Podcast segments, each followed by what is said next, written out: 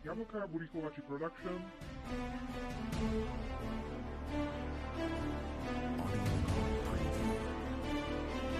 Glycerol som nenašla, ale toto tomu hádam nič nespraví. To je kyselina! Alo a chemici, nechemici a všetci naši poslucháči. Ja som Miška z Jablok Vurýchľovači a dnes vás vítam pri ďalšom dieli nášho podcastu, kedy sa spolu pozrieme na prvky 16. skupiny. Nachádzame sa práve na 14. maturitnej téme. Nebojte sa, my to všetko stihneme do toho mája.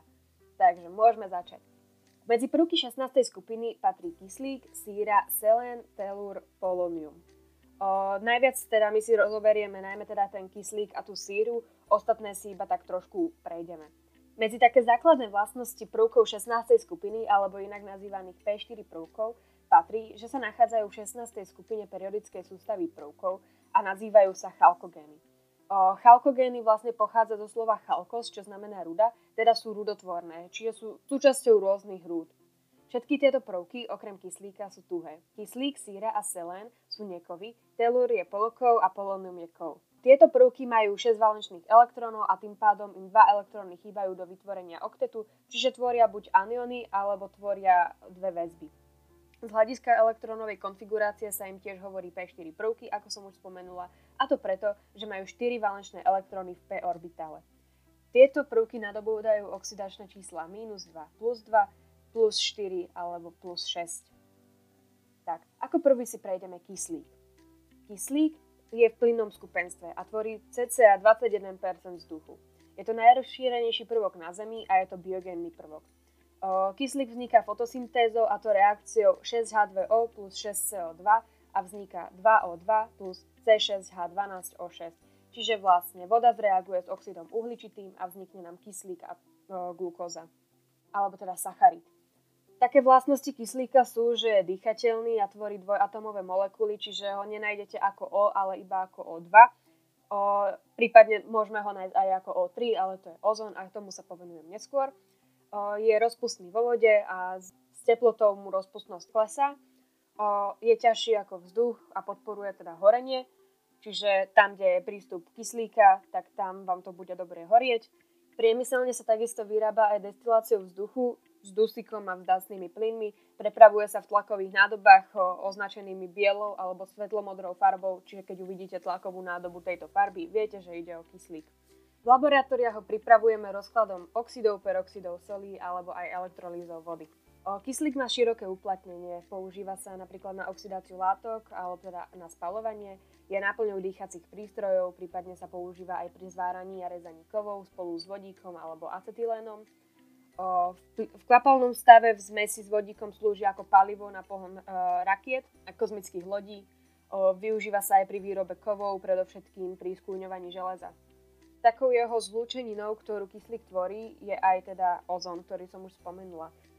Ozón sa vyskytuje v molekule, ktorá má značku O3, teda ide o 3 kyslík. Je v plynnom skupenstve a je bezfarebný, vo vyšších koncentráciách je s modrastým nádychom má taký charakteristický zápach a pri vyšších koncentráciách je až toxický, takže pozor na neho. A vzniká pri ionizácii vzduchu, a to reakciou 3 moly kyslíku O2 reagujú pod UV žiarením a vzniknú z toho 2 moly O3 molekúl, čiže 2 moly ozónu. Ľahko sa rozkladá zo vzniku atomového kyslíka a preto má silné oxidačné vlastnosti. Takisto reaguje takmer so všetkými kovmi, okrem platinových kovov za vzniku oxidov. Čo sa týka ešte ozónu, tak ľahko sa rozklada za vzniku atomového kyslíka a preto má silné oxidačné vlastnosti. Reaguje takmer so všetkými kovmi, okrem platinových kovov, za vzniku oxidov. Reakciu ozónu s alkalickými hydroxidmi vznikajú ozonoidy, čo sú vlastne nestabilné zlúčeniny a ich vzorec všeobecný je MO3. Kde sme sa mohli stretnúť tak s ozónom je teda napríklad ozónová vrstva, ktorá nás ochraňuje pred UV žiarením, je asi vo výške 25 km nad zemou a rozkladajú ho freóny, čo sú vlastne látky, ktoré obsahujú fosfor, or, sú organického pôvodu a takisto sa s ním stretnete teda aj pri skleníkových plynoch. Takisto sa s ním môžete stretnúť po búrke, keď udrie blesk, tak tam vznikne ozón, alebo aj keď tlačíte na tlačiarni, tak vzniká prízemný ozón a keď veľa tlačíte, tak môžete cítiť taký zápach až z tej tlačiarne, tak to je vlastne tento ozón. O, treba dávať pozor, ak sa dostane do očí, spôsobuje zápal oč, očných spojiviek a môžeme povedať, že teda ozón je rozpustný vo vode. Tak, teraz sa presunieme ku zlúčeninám kyslíka. Najznámejšie, alebo teda najdôležitejšie, ktoré my si povieme, sú teda oxidy a peroxidy. Atómy kyslíka sú nestále a teda ochotne sa zlučujú s ďalšími atómami kyslíka alebo atómami iných prvkov, aby teda získali svoju stabilnejšiu elektronovú konfiguráciu, alebo teda ten daný oktet, o ktorom sa furt spomína. Atóm kyslíka ho teda môže získať buď prijatím dvoch elektronov za vzniku anionu O2-, hore bude to 2-, ako horný index, alebo vytvorením jednoduchej väzby a prijatím jedného elektrónu, vtedy vzniká napríklad hydroxidový anion OH-, alebo vytvorením dvoch jednoduchých väzieb alebo jednej dvojitej kovalentnej väzby, kedy vzniká O2 alebo napríklad H2O. Kyslík je tvorený molekulami, v ktorých sú atómy kyslíka viazané nepolárnou kovalentnou dvojitou väzbou. To je dôležitá vec, ktorú si treba zapamätať. Po fluore je druhým najelektronegatívnejším prvkom a teda môžeme povedať, že je veľmi reaktívny a veľmi ľahko púta ostatné atómy. Je to silné oxidačné činidlo a teda reaguje priamo s takmer všetkými prvkami. Mnohé reakcie s kyslíkom majú charakter horenia. Je to veľmi prúdka exotermická reakcia, pretože kyslík teda podporuje horenie, ako sme si spomínali. A teda, podmienok, a teda, teda podmienkou toho horenia, horenia látok je prítomnosť kyslíka. Teplota, pri ktorej začínajú látky s kyslíkom exotermicky reagovať, sa nazýva zápalná teplota. Vznikajú tak oxidy príslušných prvkov. Keďže som už teraz spomenula tie oxidy, tak sa môžeme na ne vrhnúť. Oxidy vznikajú priamým zlučovaním kyslíka s inými prvkami. Sú to dvojprvkové zlúčeniny kyslíka a prvku s menšou hodnotou elektronegativity. Atom kyslíka má oxidačné číslo vždy minus 2. Také základné vlastnosti oxidov sú, že oxidy, vla, že oxidy vzhľadom na vysokú početnosť zlúčenín vykazujú širokú variabilitu fyzikálnych aj chemických vlastností. Oxid uholnatý je napríklad ťažko skvapalniteľný plyn, jeho teplota varuje okolo 191 stupňov Celzia, ale naproti tomu oxid zirkoničitý je ťažko taviteľná tuhá látka, ktorá má bod topenia až okolo 3265 stupňov Celzia, čo teda viete, že je veľmi veľký rozdiel.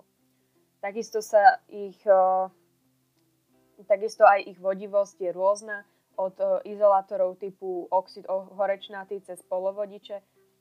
Takisto aj ich, vodi, takisto aj ich vodivosť je rôzna. Poznáme napríklad rôzne izolanty, ktoré sú napríklad oxid horečnatý, alebo aj sú dobré polovodiče, prípadne aj dobré vodiče, ako napríklad oxid reniový. Oxidy reagujú s vodou, kyselinami, zásadami a niekedy aj s kyselinami, aj so zásadami, alebo ani s jedným. Teda závisí od toho, o aký oxid ide. Rozdelenie oxidov podľa ich chemickej reakcie s vodou, kyselinami a zásadami sú následovné sú buď kyselinotvorné oxidy, zásadotvorné oxidy, amfotérne oxidy alebo neutrálne oxidy. Kyselinotvorné oxidy sú oxidy kovov a nekovov s oxidačným číslom 3 až 7 a ich reakciou s vodou vznikajú kysl- kyslikaté kyseliny. Preto sú kyselinotvorné. Vo vode nerozpustné oxidy sa teda rozpúšťajú v roztokoch hydroxidov za vzniku príslušných solí. Tam vzniká napríklad CO2, NO2, SO3 alebo CRO2. Môžeme si uviesť takú reakciu napríklad na tom SO3. Oxid sírový reaguje s vodou za vzniku kyseliny sírovej. Potom poznáme zásadotvorné oxidy. To sú oxidy prvkov s oxidačným číslom 1 až 4. Ich reakciou s vodou vznikajú hydroxidy. Vo vode nerozpustné oxidy reagujú s kyselinami za vzniku príslušných solí.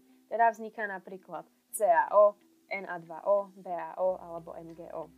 Môžeme si uviezť reakciu toho oxidu vápenatého, ktorý keď reaguje s vodou, nám vznikne hydroxid vápenatý, teda CaOH2. Ďalšou skupinou sú amfotérne oxidy. Vieme teda, že amfotérne látky sú látky, ktoré reagujú aj s kyselinami, aj so zásadami. Teda aj tieto oxidy budú reagovať aj s kyselinami, aj s zásadami a budú reagovať oxidy kovov s nižším oxidačným číslom. Soli, ktoré vznikajú reakciou amfotérneho oxidu so zásadou, majú kov z oxidu viazaný na jej anione.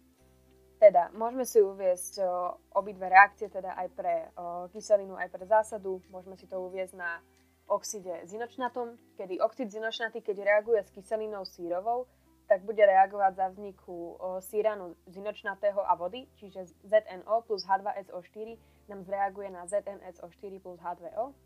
Ale keď nám bude reagovať so zásadou, tak tá reakcia bude vyzerať tak, že nám vznikne komplexotvorná zlúčenina, a teda bude reagovať tento oxid zinočnatý s dvomi molmi hydroxidu sodného a vodou za vzniku tetrahydroxidozinočnatanu sodného.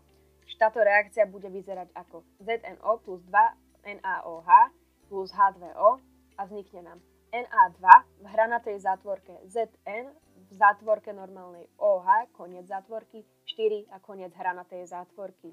No a poslednou skupinou máme neutrálne oxidy. Sú to oxidy, ktoré ani s vodou, ani s kyselinami, ani so zásadami nereagujú. Napríklad taký oxid uholnatý alebo oxid dusnatý. Okrem teda rozdelenia oxidov podľa toho, s čím reagujú, poznáme aj rozdelenie oxidov podľa druhu väzby a ich štruktúry. Poznáme jónové oxidy, polymérne oxidy, molekulové oxidy alebo podvojné oxidy. Jónové oxidy obsahujú anióny O2- a kationy kovov viazané jónovou väzbou, napríklad oxidy alkalických kovov. Jónové oxidy, ktoré reagujú s vodou, sú zásadotvorné a z tých, ktoré s vodou nereagujú, vzniká sol príslušnej kyseliny a voda. Ide napríklad o oxid vápenatý alebo oxid sodný. Potom poznáme polymérne alebo inak nazývané kovalentné oxidy. Ide o oxidy, kedy atómy kyslíka sú, atom, e, sú s atomami kovov viazané prevažne kovalentnými väzbami. Tieto atómy kovov musia mať strednú až väčšiu elektronegativitu. Zároveň tieto oxidy vytvárajú reťazové zoskupenia a väčšina z nich s vodou nereaguje a ak reaguje, tak ide napríklad o kyselinotvorný oxid alebo amfotérny oxid. Vzniká tam napríklad e, oxid zinočnatý alebo oxid chrómový. E, ďalšou skupinou sú molekulové oxidy a sú to oxidy tvorené presne definovanými molekulami, v ktorých sú atómy kyslíka a príslušného prvku viazané kovalentnou väzbou.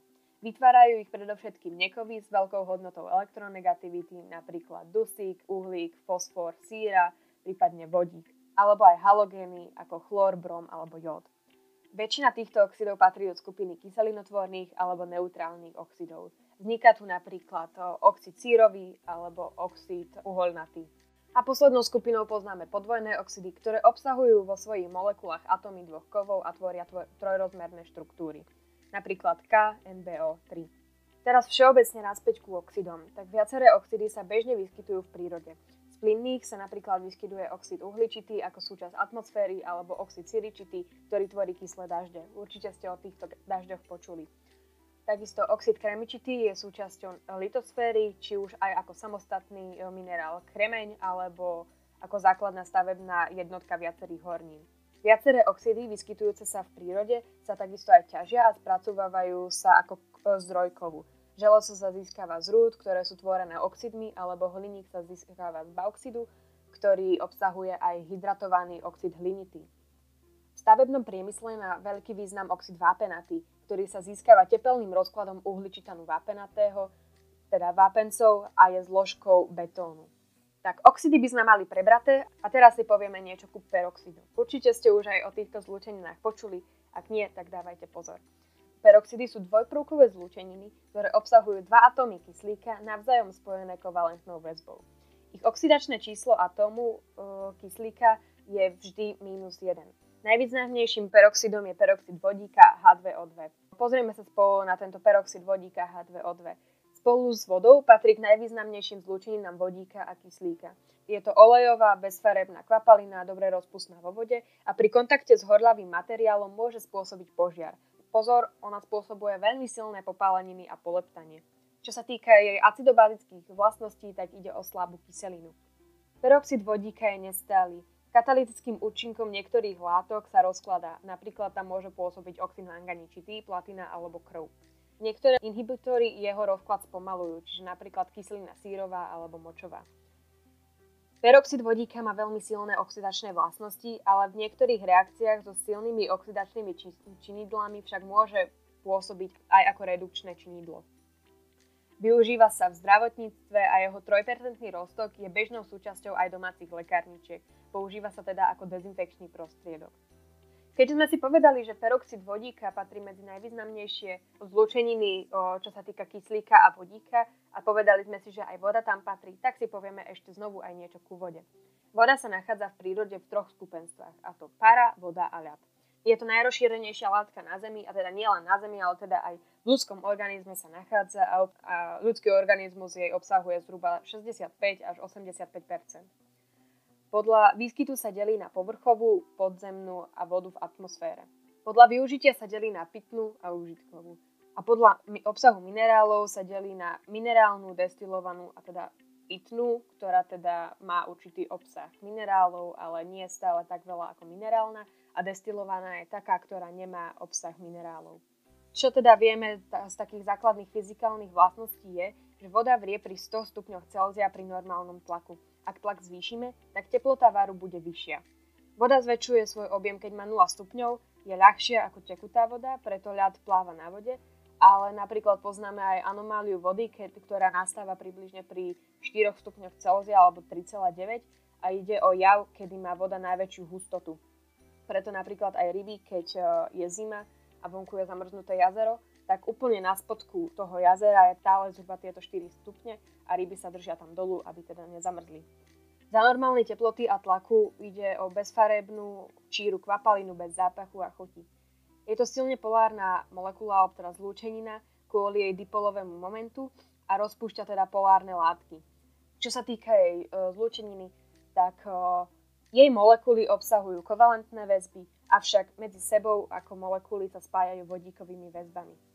Týmto by sme mali ukončený kyslík a môžeme sa vrhnúť na síru.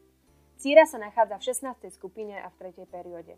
Prijatím dvoch elektrónov, ktoré jej chýbajú do oktetu, sa vytvára S2- anion. V kovalentných zlúčeninách e, prítomnosť d orbitalu umožňuje síra nadobúdať aj vyššie oxidačné číslo, ako napríklad 4 alebo 6. Síra je nekou, je pevného skupenstva a je žltej farby. Horí s kyslíkom za vzniku oxidu síričitého. Vyskytuje sa vo viacerých kryštalických modifikáciách, najčastejšie ju poznáme ako S8. Tak poznáme rôzne amorfné formy síry, tak zahrievaním síry vzniká vlastne žltá kvapalina, potom hnedá kvapalina a ochladením tejto hnedej kvapaliny vznikne plastická síra, alebo sa z nej stane plynná látka na vzduchu a z nej sa vytvorí tzv. sírny kvet. Síra je nerozpustná vo vode, rozpúšťa sa v nepolárnych rozpúšťadlách, ako napríklad v sírouhlíku. Je pomerne stála a jej reaktivitu dokážeme zvýšiť zahrievaním. Najznámejšie zlúčeniny síry sú sulfán, oxid sieričitý, oxid sírový alebo kyselina sírová. Takže spolu sa pozrieme teda najprv na ten sulfán. Sulfán má vzorec H2S. Ide o bezfarebný, nepríjemne zapachajúci plyn, ťažší ako vzduch, ktorý je veľmi toxický, ako napríklad aj e, CO, čiže oxid uholnatý, ktorý sme si povedali, že je krvný jed.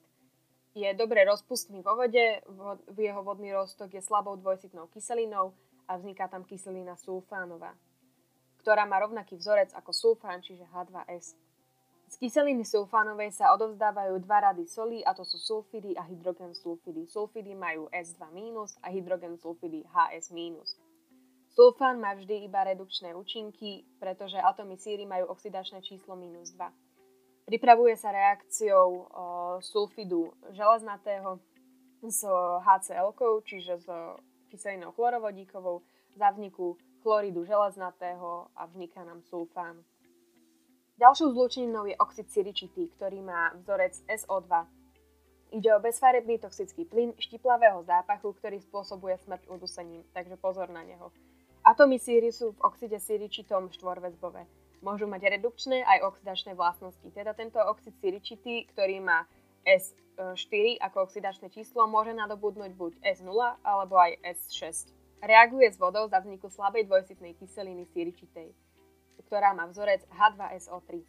Oxid síričitý vzniká horením síry, sulfánu alebo prážením sulfidov, napríklad. Čiže tá reakcia bude vyzerať ako S plus O2 za vzniku SO2. Ďalej tu máme oxid sírový. Oxid sírový má vzorec SO3. V plynnom skupenstve má molekulovú štruktúru. Atómy síry sú tu 6-väzbové a teda majú oxidačné číslo 6 a teda má oxidačné vlastnosti, pretože z oxidačného čísla 6 dokáže ísť na 4, 0 alebo až na minus 2. Je to silne hygroskopická látka, teda pohľcuje vzdušnú vlhkosť. Vzniká reakciou oxidu siričitého a kyslíka za pôsobenia nejakého katalizátora a vznikne nám tam teda oxid sírový. Ide o exotermickú reakciu. Ako poslednú zlúčeninu, ktorú, na ktorú sa treba pozrieť, je kyselina sírová. Kyselina sírová má vzorec H2SO4. Myslím si, že túto kyselinu už teda všetci poznáte. Ide o bezfarebnú olejovitú kyselinu, ktorá je silná dvojsitná kyselina. Kyselinu sírovú poznáme v koncentrovanom stave ako 96% kyselinu.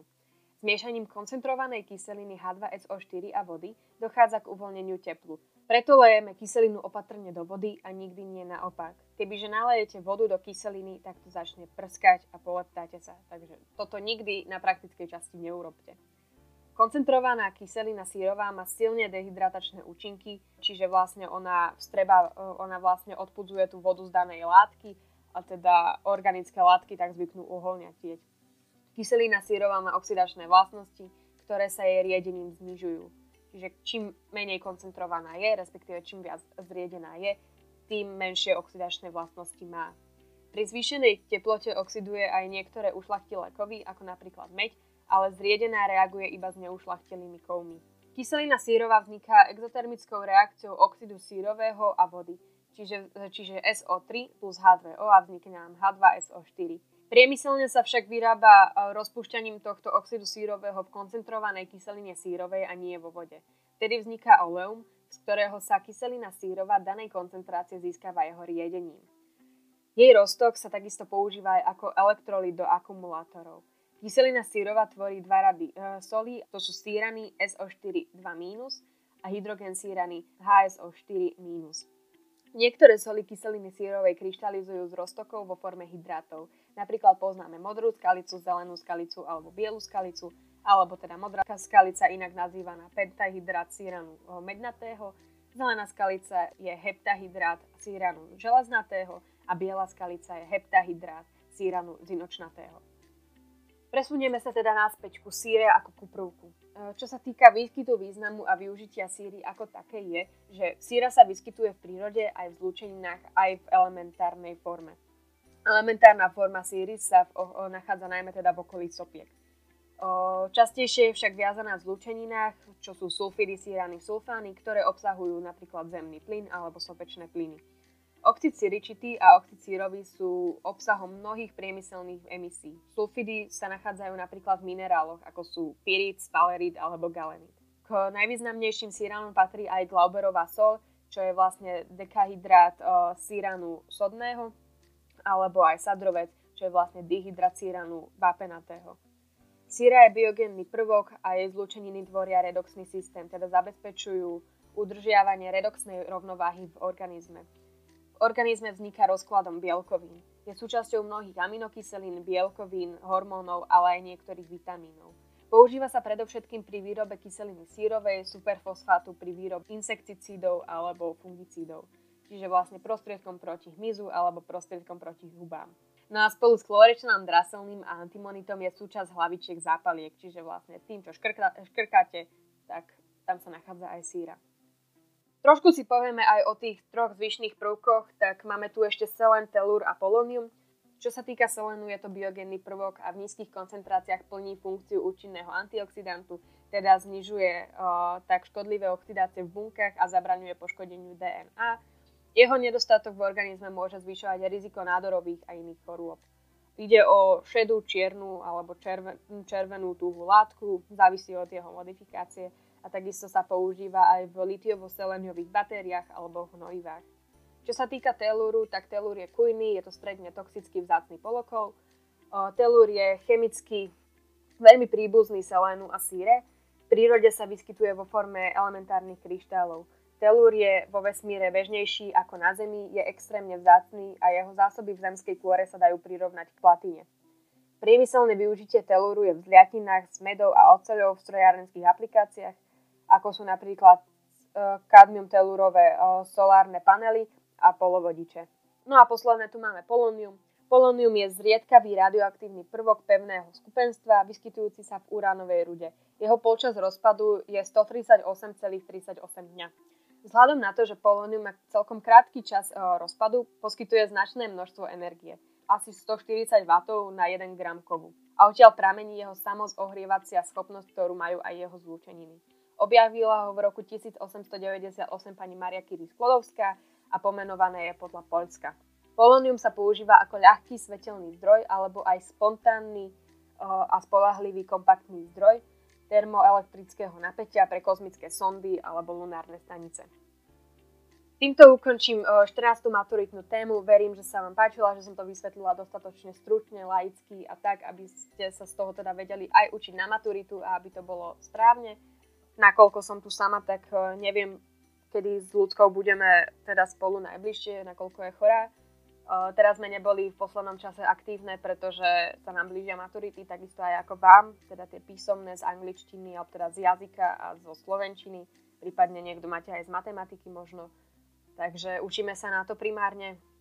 Kvízy sme vynechali, ako ste si všimli, aspoň teda nahadzujeme pojmové mapy, ktoré majú celkom dosť dobrý ohlas, za čo sme radi, lebo sme si tak povedali, že teda tieto pojmové mapy by mohli slúžiť fajn tiež na také preopakovanie, že aké pojmy sa v danej téme nachádzajú. No a veríme, že teda sa vám o, náš podcast páči. O, nezabudnite nám hodiť like, odber, ak ste tu noví, nájdete nás na Instagrame pod názvom zavinač príručka potržník prežitia potržník chemika a počujeme sa pri ďalšej časti. Kaboom! Yes, Rico. Kaboom.